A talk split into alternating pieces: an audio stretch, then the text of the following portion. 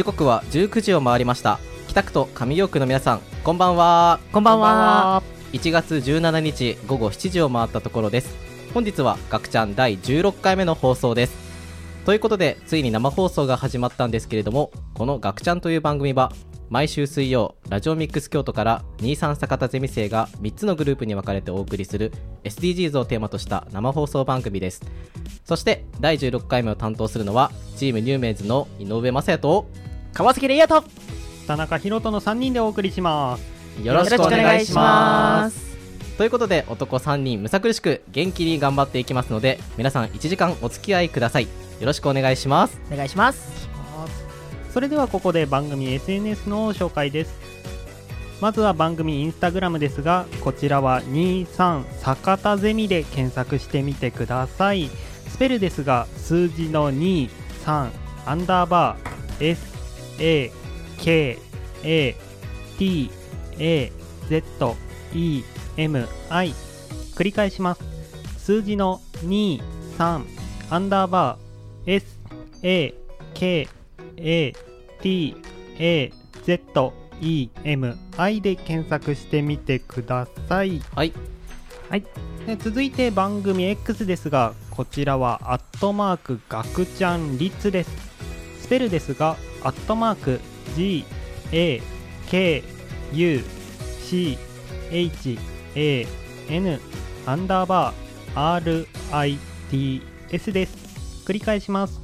アットマーク GAKUCHAN アンダーバー RITS です。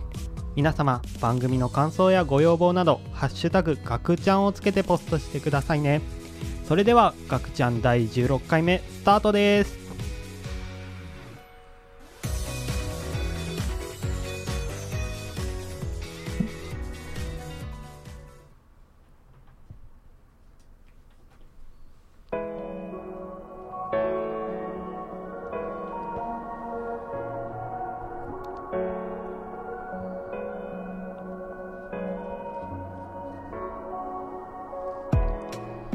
コーナー1は SDGs の勧めです。皆様も一度は聞いたことがあるかもしれません。SDGs とは持続可能な開発目標の略称で2030年までに持続可能でより良い世界を目指すという国際目標です。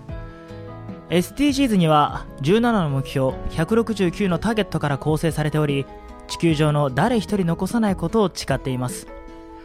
このコーナーでは SDGs 初心者である私たち坂田ゼミ9人がチームごとに取材に赴き取り組みについてより多くの人々に伝えていきたいというコーナーです。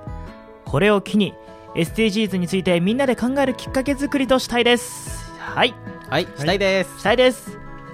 さて第16回から第18回のテーマは17の目標の一つである安全な水とトイレを世界中にです。ということで私たちは京都府観光連盟主事の森本正史さんと鎌川を美しくする会事務事務局次長笹田久夫さんにお話を聞いてきました。はいありがとうございます。あおえっと一つ。あどうぞ。はい入ってください、失礼しました。はい。はい。今回私たちあの鴨川納涼うんうん。についてあのご紹介していきますのでどうかぜひよろしくお願いします。はいよろしくお願いします。えっと、まあ、今回ね、目標が2つ、安全な水とトイレを世界中にということで、今回の放送は安全な水についてフューチャーしていきたいと思ってます。はい。で、まず、鴨川農業についてですね、ご紹介していきたいと思います。鴨川農業は、鴨川美化啓発活動の一環として、鴨川を美しくする会が主催となって、1969年に始まりました。そして2014年からは鴨川農業実行委員会が、主催を引き継ぎ河川愛護、えー環境保全の啓発並びに京都府内でなく京都府内だけでなくて、えっと全国の観光や物産の振興を図るイベントとなっています毎年8月の第1週の土日にですね、えっと鴨川三条大橋から四条大橋の河川敷についてな河川敷にて開催されており河川愛護環境保全の啓発、えー並びに京都府内だけでなくこれなんかさっきも言ったな。そうですね、あれ？あ大事なことなのでもう一回言いますね。あ えっ、と河川愛護環境保全の啓発並びに京都府内でだけ京都府内だけでなく全国の、えー観光物産の振興を図るイベントとなっています。はい。はい。はい。まずはどうしてこのプロジェクトを行っているのか？きっかけをお聞きしてきましたのでこちらをお聞きください。もともと言うとね鴨川を美しくする会っていうのが昭和39年1964年に立ち上がった、まあ、ボランティア団体ですねで当時非常に鴨川がやはり汚れていた時代があって、まあ、これが高度経済成長期であったりとかっていう理由で、まあ、汚れていたので、まあ、その鴨川流域の地域住民の方々が集まって、えーまあ、鴨川をきれいにしていきましょうっていうのがもともとのこの美しくする会の始まりだったんですね。でそこからまあ地道に清掃活動を、まあ、5年ぐらいしてたんですけどもなかなかその市民活動の、まあ、だけではちょっときれいにならないと。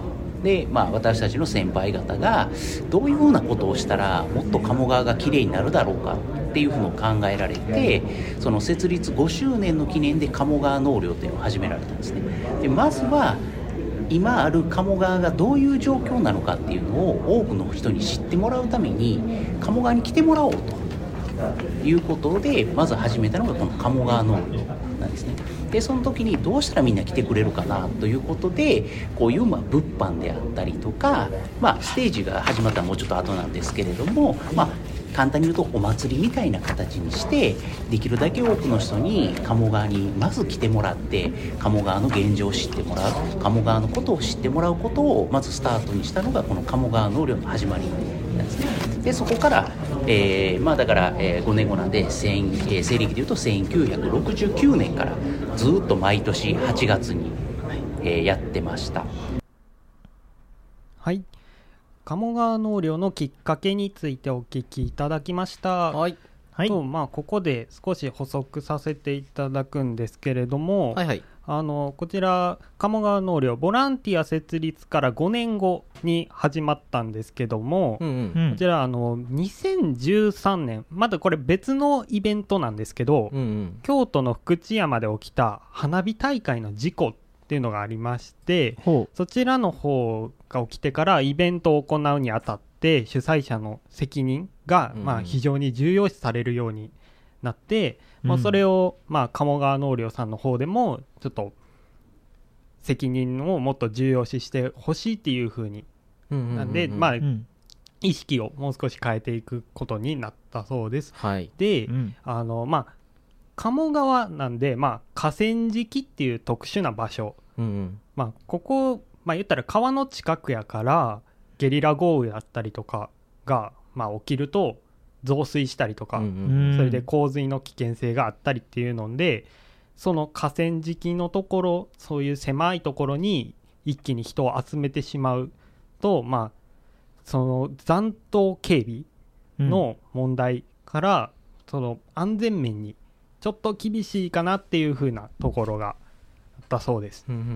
ん。でまあそのそれがあったからこそ、まあ、2013年に鴨川を美しくする会の主催っていうのがちょっと終了してしまって、はいはいはいはい。京都府を中心にあの実行委員会形式であの継続できないかっていう風になってそこの1年後2014年から鴨川納涼実行委員会という形で毎年継続しているそうです。ん。なるほどなるほど。そうなんです。だからあのちょっと鴨川を美しくする会の委員会の構成メンバーはそのまま関わっているということになってるそうです。なるほどうんではそれでは続いて取り組みについてお聞きしましたのでこちらのインタビュー音源をお聞きください。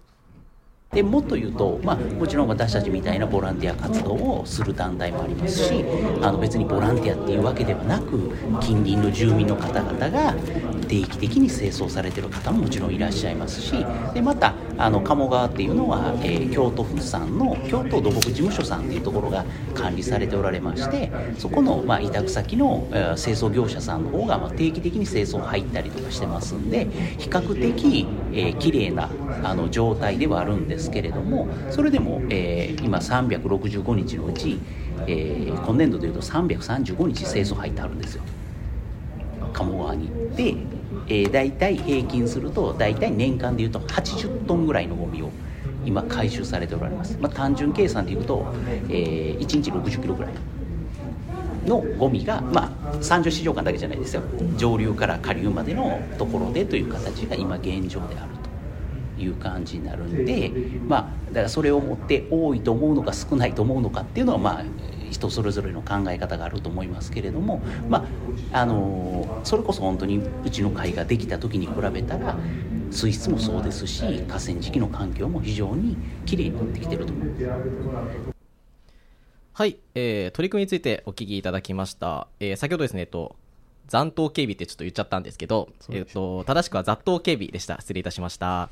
はい、えっと、ということで取り組みについてですね、これ、レイヤーどう思った？はいえっとですね清掃ボランティアっていうのは、うんうんその自分の中ではそのゴミを拾って。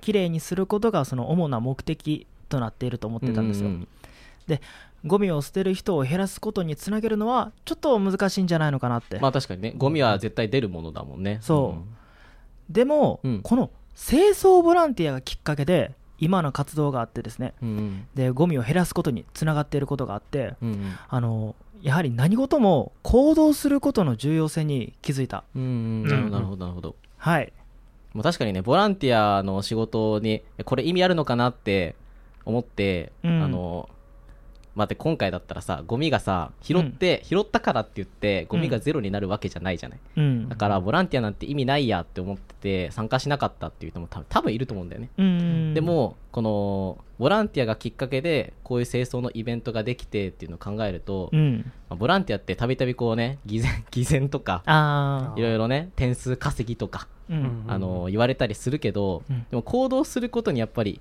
ね、さっきも言ってくれたけど意味があるんだなっていうふうに確かに俺も聞いて思いました。うん。うんうんうんはい。はい。はい。ということで次ですね、えっと、こちら。続いては、えーっとごめんなさい。ちょっと台本を見失っています。あ。ここだ？続いては。あつ学生にできること。あお願いします。はい。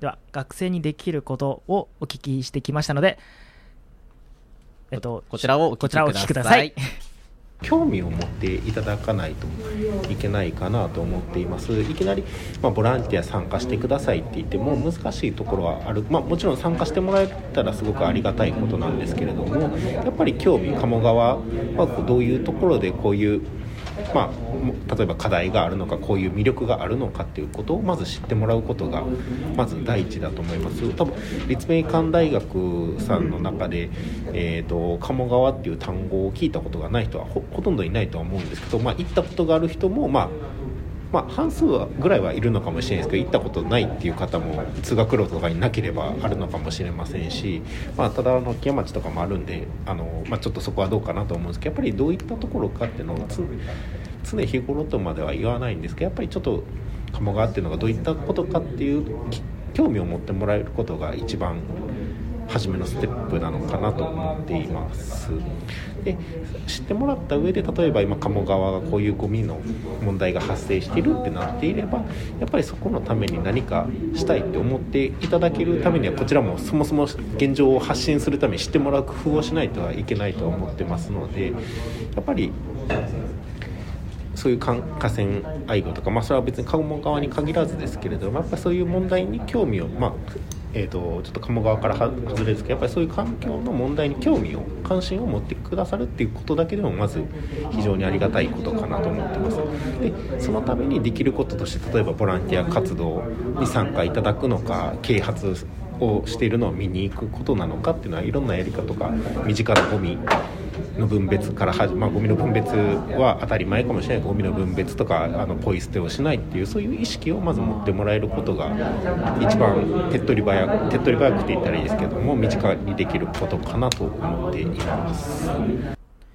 はい、えー学生にできることについてお聞きいただきました。えっと、ここで、ちょっと補足というか、うんあの、一つ活動をね、紹介させていただきたいんですけど、はいでこれをちょっと少し考えたい、俺は、と思ってるんですが、ほえっと、鴨川合同パトロールなんてものが存在しまして、はい。あの要は鴨川を美しくする会と京都府京都市でゴミの清掃活動をしていますが、えっと、ゴミの量が別に減っていくわけではないんですね、うん。そこでその大学生とかを含めてパトロールだからゴミが捨てられるのが繁華街の近くとか捨てられるからそこにゴミの持ち帰りお願いしますねとこう声掛けをしたりうん。とかその行政の年配の方がこうね言わうん。言うよりもこう同世代のことの若者から言われた方が、まあ、うん聞き取りやすかったりみたいなのがあるみたいです、うんでそういうふうにパトロールをしてるんですけどこれ思ったのがうん。めちゃくちゃ怖くない、あうあん。いやわかるかもしれへんそれは。だってその、まあ、パトロールなわけじゃない。うん。うんで繁華街、まあ、この繁華街の近くとかになると、うん。どうしてもやっぱりその、まあ、お酒酔ったさその結構よ酔いつぶれてる方とかもいらっしゃるだろうし、うん。っていうの、あのーまあ、いろんな人が集まるじゃない繁華街って。その、うんいいも悪いも含めてね。うん。うん。だからこうゴミの持ち帰りお願いします。こう話しかけることすら結構ハードル高いじゃない、まあ、うん話しかけた後もちょっと話が通じるかどうかもそうそうそれもあるじゃない。わだってその、もしかしたらよ。もしかしたら殴られるかもしれないのよ。うんお,、ね、おち持ち帰りをお願いします。なんだうるせえこの野郎って言われて。やるかもしれないじゃない、うんって考えてうん。ちょっとこの学生でこのパトロールに参加するのってすごい怖いなって思ったんだけど、うん。うん。あでもだからこそ周りのその京都府京都さんとかうん。がその周りについてるんじゃないかなって、うん、ああ確かに。そういうトラブルが起きないように。その学生さんだけじゃなくてもうもう少し年代上の方も一緒にってことうんだよね、うーん、まあ、そうじゃないとなんか学生とか年齢が近かったらまだ話しかけやすいとは思うけど、うあの逆に自分らが年配の方とかに言うとなんか抵抗感があるというか、ん。そこはあるんかなって。結局はやっぱり知らない人にうん。そのお願いしますってこう言うわけじゃない、うん。やっぱりハードルがあるじゃない。そのうん。こいつ何言ってんだって言ってくる人も絶対いるでしょ。ああだまあまあまあ。って。うん。うーん。って考えたらすごい学生がぜ学生全員ができることではないんだなっていうふうに思ったなって。あー、うん。でボランティアそうやっぱその無理なボランティアはしないっていううん。のがやっぱ一番大事で、まあ確かに。あ合同パトロールやってるんだって言ってうん。行って殴られてとか。ああ ともしかしたら取り返しのつかないことになるかもしれないじゃん、うん。って考えたらこう、まあ、このラジオ発信もそうだけど自分ができるボランティアって何なんだろうなっていうことをこう考えながらうん。ボランティア参加をする、うんでそこでこう知見を広めてこうこういうイベントとかにこう消化させていったりとかうん。ができたらそれがやっぱり一番美しいやり方なんじゃないかなと思います、うん。はい、うん。と思いました。はい、はい。ありがとうございます。ありがとうございます。はい最後にはなりましたが笹田久夫さん森本正正史さんをはじめ今回取材にご協力いただいた皆様本当にありがとうございました。ありがとうございました。た以上 SDGs のすすめでした。それではここで一曲お聴きいただきましょう。米津玄師でカンパネルラ。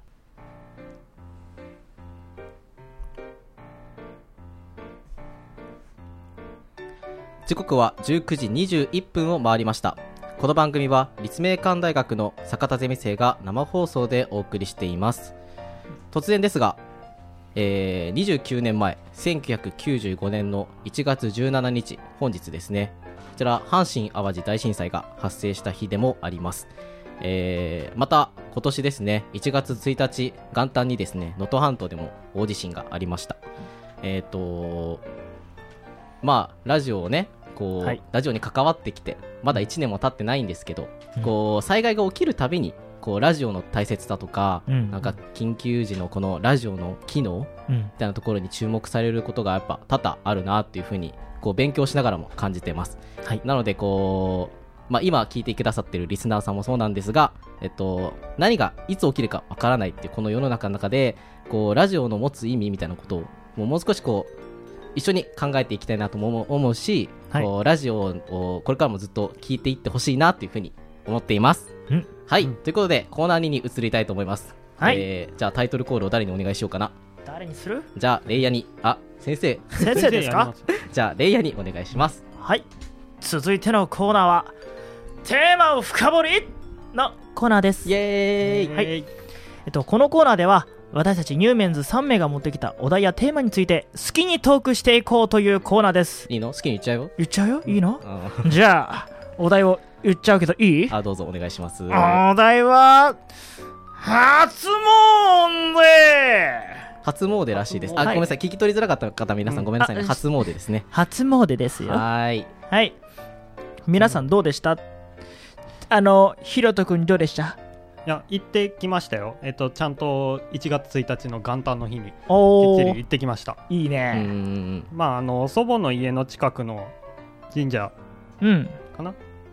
うん神社だね。う。んに行ってきたんだけど、はいはいはいははい。神社かお寺か分かんなくなってきてるな。やばいな。で はい。あのちゃんとね新年一発目のおみくじ引いてきました自分は。おー聞きたい。それ聞きたい。え、言って？言って？OK じらすのう。ん。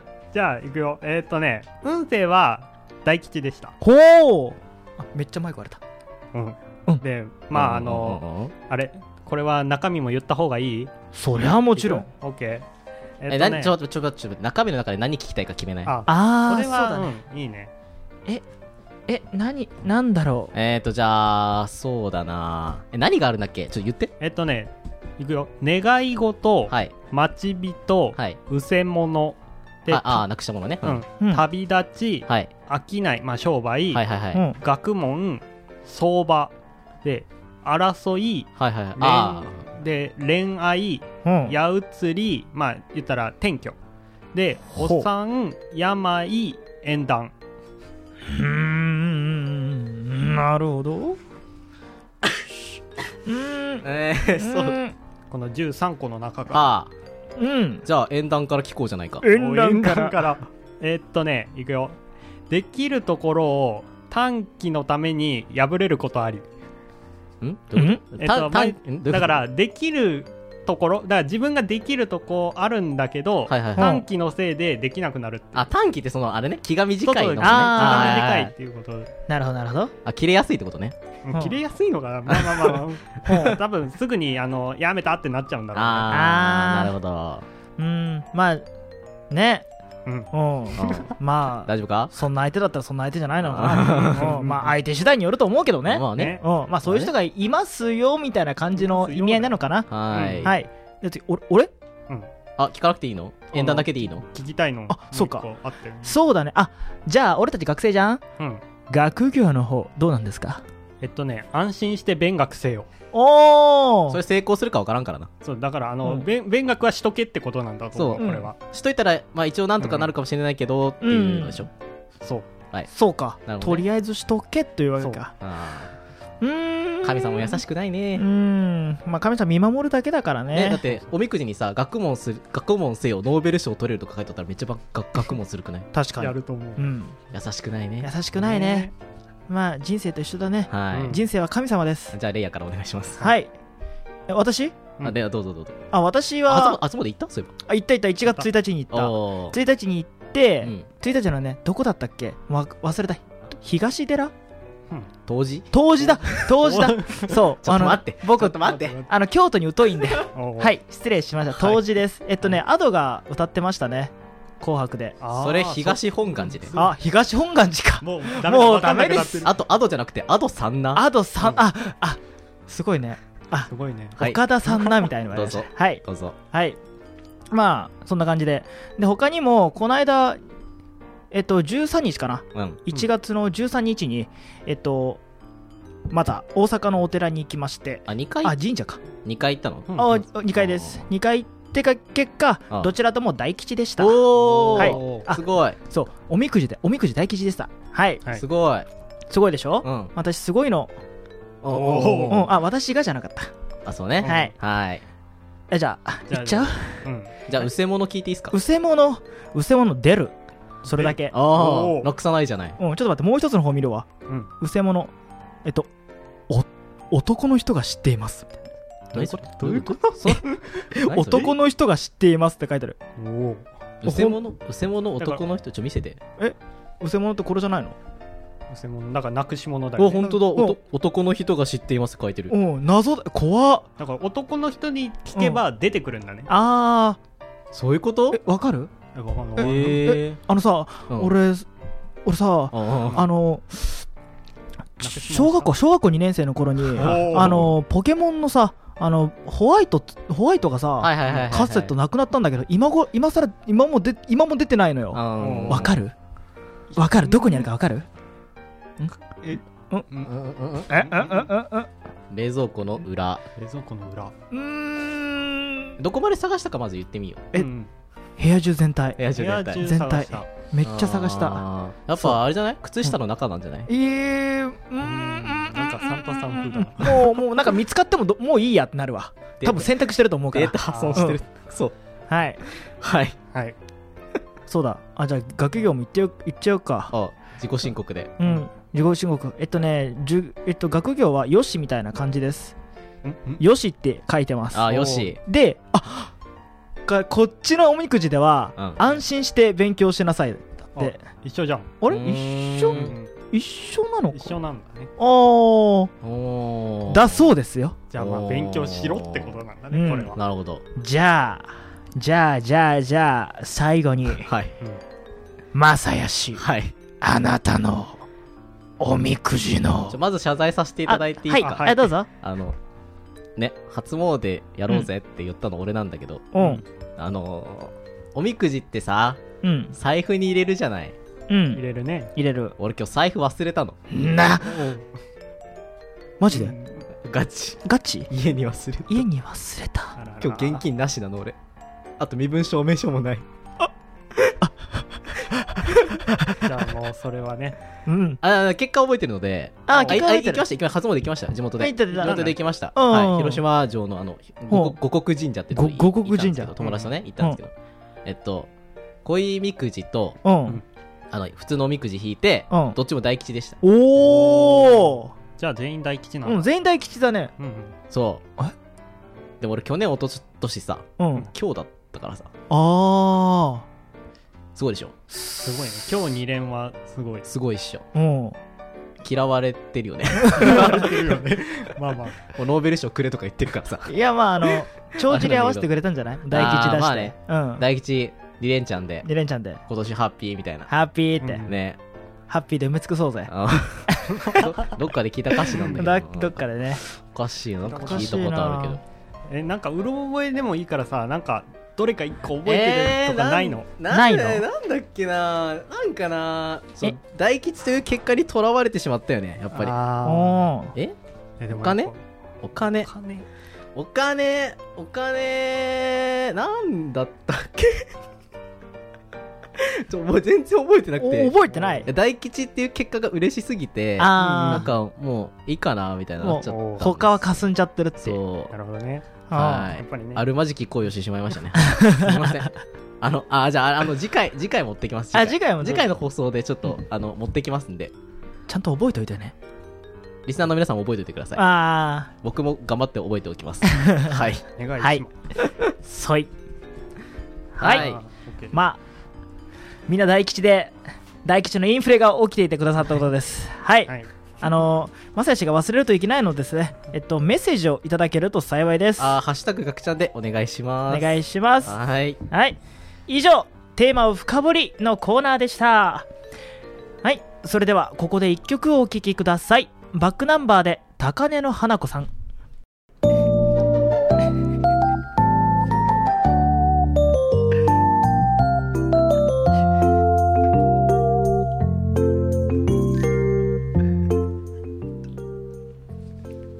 はいあの先走っちゃ先ほどちょっとあじゃあ？はい。ちゃちゃちゃはい。失礼しました。はい。あのですね、えっと、皆さんびっくりされた方いいると思うんですけど、はいはい。高根の花子さんじゃありませんでしたね。はい。あの先ほど神からの、えっと、お声が、掲示が ページが来た。き来まして、えっと、花束を流せとうるさかったので、花束を流すことになってしまいました。かけてしまいました。大変申し訳ございませんでした。訳ございません。はい。はい。ね先走るしね。はい。BGM 流れる前言っちゃったしね。はい。はい。じゃあコーナーさんに移りたいと思います。お願いします。コー。ナーさんは何のと場面を当てろのコーナーです。やったぜ。はーい、何のコーナえーこのコーナーでは一人が、えーうん。あらかじめ用意したお題に関する擬音を言って他の二人がどんな場面なのかを当てるというゲームです。ーほうほで、えー今回お題をですねえっ、とレイヤくんが用意してくれたのでう。うん。レイヤプレゼンツでお届けしたいと思います任しときなさい。はい、じゃあ、はいお題をいただけますか？いいか。この3枚の中から選べ。あーババ抜き方式ね、うん。じゃあ僕自己主張強いんで真ん中であ、はい、どうぞ。何が出るかな？何が出るかな？えこれあー液晶なるほどね OK じゃあいきます。はい。はい。はい行くね。うん。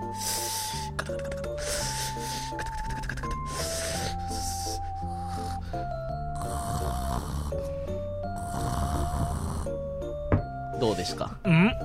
うん。何？なんかうん。なんかあの震えながら寝てる？震えながら寝てる。もう一回もう一回行く？もう一回行く？もう一回お願いしもう一回ますもう一回行きます。お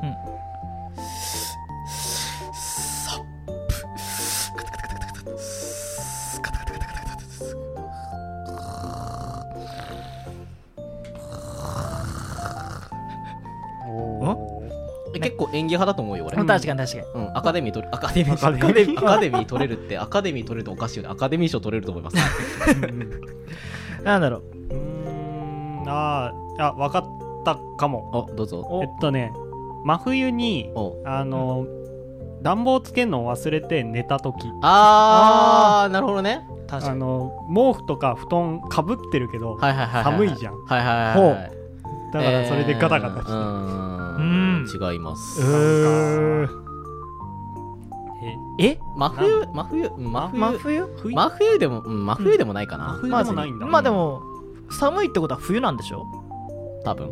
多分？うん。ちょこれこれを見る感じなんとも言えない感じはするけどううん。ん、まあ冬？うんうんうん。まあ、まあ、うん。冬でいいよじゃあ、まあ冬？は冬だから？やっぱ冬ってさうん。待って冬ってさ冬冬？冬ってさじゃない。やっぱ冬はさうん。雪見たくない？確か雪見に行っちゃったんだよね。うん。雪見に行っちゃった。見に行っちゃって。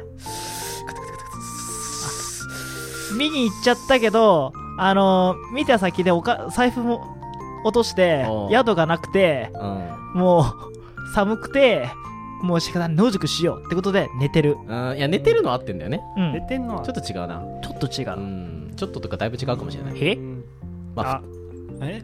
いや違うか。どうぞ。OK えーっとだから雪雪見に行ったんだよね。見に来ました、あーでもそれはさあのあこれ聞いていいのか？ああの一回まあ一回聞いてみな。ウィンタースポーツをしに行ったわけじゃない。いやでもねそれ言ったらもう分かりそうなんだよな。あー。えーもうあじゃあじゃゃあええっと雪山です。だからあうん。雪山？雪山。です。雪うん。雪山でうんうんあるじゃんこういうシーンがドラマでさ。うん。ある。あーオッケー分かった。どうぞ。だから雪山でうん。遭難して、うん。でまああの一応鎌倉とか作ってあの避難してるけどうん。いわゆる寝ちゃダメだっていうので寝あはいた人。正解。ーおー。雪山で遭難し。体温が下がり眠ってしまうというお題でした。寝るな！寝るな！あそうだよね。だから逃げちゃダメだ。ってやつね。寝ちゃ寝ちゃダメだ。それ某ゲリオンが出るえよ。ーこれやめてよそこで。なんか棒っていうの。ねなんか棒棒のところが大事なんじゃない棒が大事なんじゃん。ゲリオンはいらないんだよ。あ某じゃあ某エヴァンゲリオン。この話はダメだよ。はい深深掘ったらダメだよ。じゃあねえっとじゃあじゃじゃあ自分じゃあヒロトで。い。きます、はいわあありがとう。えー、っと何かな？ガサガサガサガサ。あーこれね。うんうんうん。ありがとう。がうん。終わりこれだけ。え？本当にこれだけ。わあありがとう。そう。ね。うん。そう。あ何かねあの、うん、ヒント一応ヒント出すあわあのお願いします。いわゆるなんかもらったんだよ。初めもらって嬉しかったんだよ。あー。うん。そうもらもらえるもの。何か何かがもらえるんだよ。誰かかあーうーん。うん？え？そっか。もらったのか。何かをもらって。何かをもらいました。あじゃあはいはい、うん。はい。えっとまあおもちゃをもらいました、うん。でそれが電気で動くやつだったんだけど 中乾電池入ってなくて動かなかったっていう。ああいやいいあるじゃん。別あのね。売りで。単4電池2本別売りでとかおもちゃがあるじゃない、あるあるある。いやあのねベクトルは近い。ああ近い、そう。ベクトルは近い。そうそういうイメージのまんまでももっと単純に考えていいかも。単純に？単純に？深掘りはしなくていい。あこれは。あおーちょっとテーマを深掘りをちょっと引きずってる。あ引きずってんね。うん。引きずってる。いやおとあはい。はい。お年玉もらったんだけど、中身が思ってた額より少なかったとか。あー近い。え近い？イメージ近い？すんごい近い。イメージイメージ、えっとねあイメージなのオッかケー。えっとあのお年玉じゃない。あのね物もものですね。物物 って言い方が悪かった。ごめんなさい。物物ああーなんか。ものです。ももののを。えっ、ともう誰から誰からもうあの親からはうん親から物をもらいました。うん。その反応。あだから物をもらってその反応。あーありがとう。そうだもう一回やってもらっていいじゃあ。じゃあわーありがとう。じゃあ何かなーってガサガサガサガサ。ビリビリビリ。あーこれね。これあーうんうん。うんこれうん。前欲しかったって言ってたもんね。うんありがとう。で終わるんだよこれ。うんああのねなんか微妙にうん。あ先生がツボ入ってるんだけど。ツボ入る。あそその先生は何,、何かっていうのは分かりました？わかんない。先生わかんない。えじゃあじゃあはいはいはい。はい。えーっとえだからすでに買ったものをもらっちゃった。ああそう前欲しいもんって言ってたもんえね欲しいって言ってたけど買ったん自分で、うん。であんたこれそういえばってなって、うん。開けたらうん。えこれ同じ本2冊目なんやけどみたいな。あえっとねもうもうこれ正解でいいと思う。あお？あでも待って。ちょ先生先生どういうこと？天の声から？どういうこと？天。どどういう？うんえどういうこと？み見たいです。見たいその天の声の掲示を。おお？お？殴り殴り書き。あーおえ下着ですか？下着のパンツを買ってくれたです。おこうーん。え惜しい？えっとねこれはあのそのもらった人の裁量によるけど、うん。正解かな？うん。えマジ？先生が一番、うん、正解かもしすげえ。先生が見たことない動きしてる。テンション上がってるえっともう答えは、はいはい。親からもらっても嬉しくないプレゼントをもらうが気を使いつつ感謝を伝えるうんあーまあ気を使えるようになったってことはね大人になったってことですよそうそうそう そうなんよあーあ確かに先生正解だな。そうまあ全然正解。困るよな確かに、うん。下着もらってもなーってあなー確かにな。なるほどね。うん。うんじゃあまあお時間もそろそろ来てしまったということで。はい。はい。はい、以上「ナノと場面を当てろ」のコーナーでした。はい。それではここで一曲お聴きください。夏川椎名で「消えないメランコリー」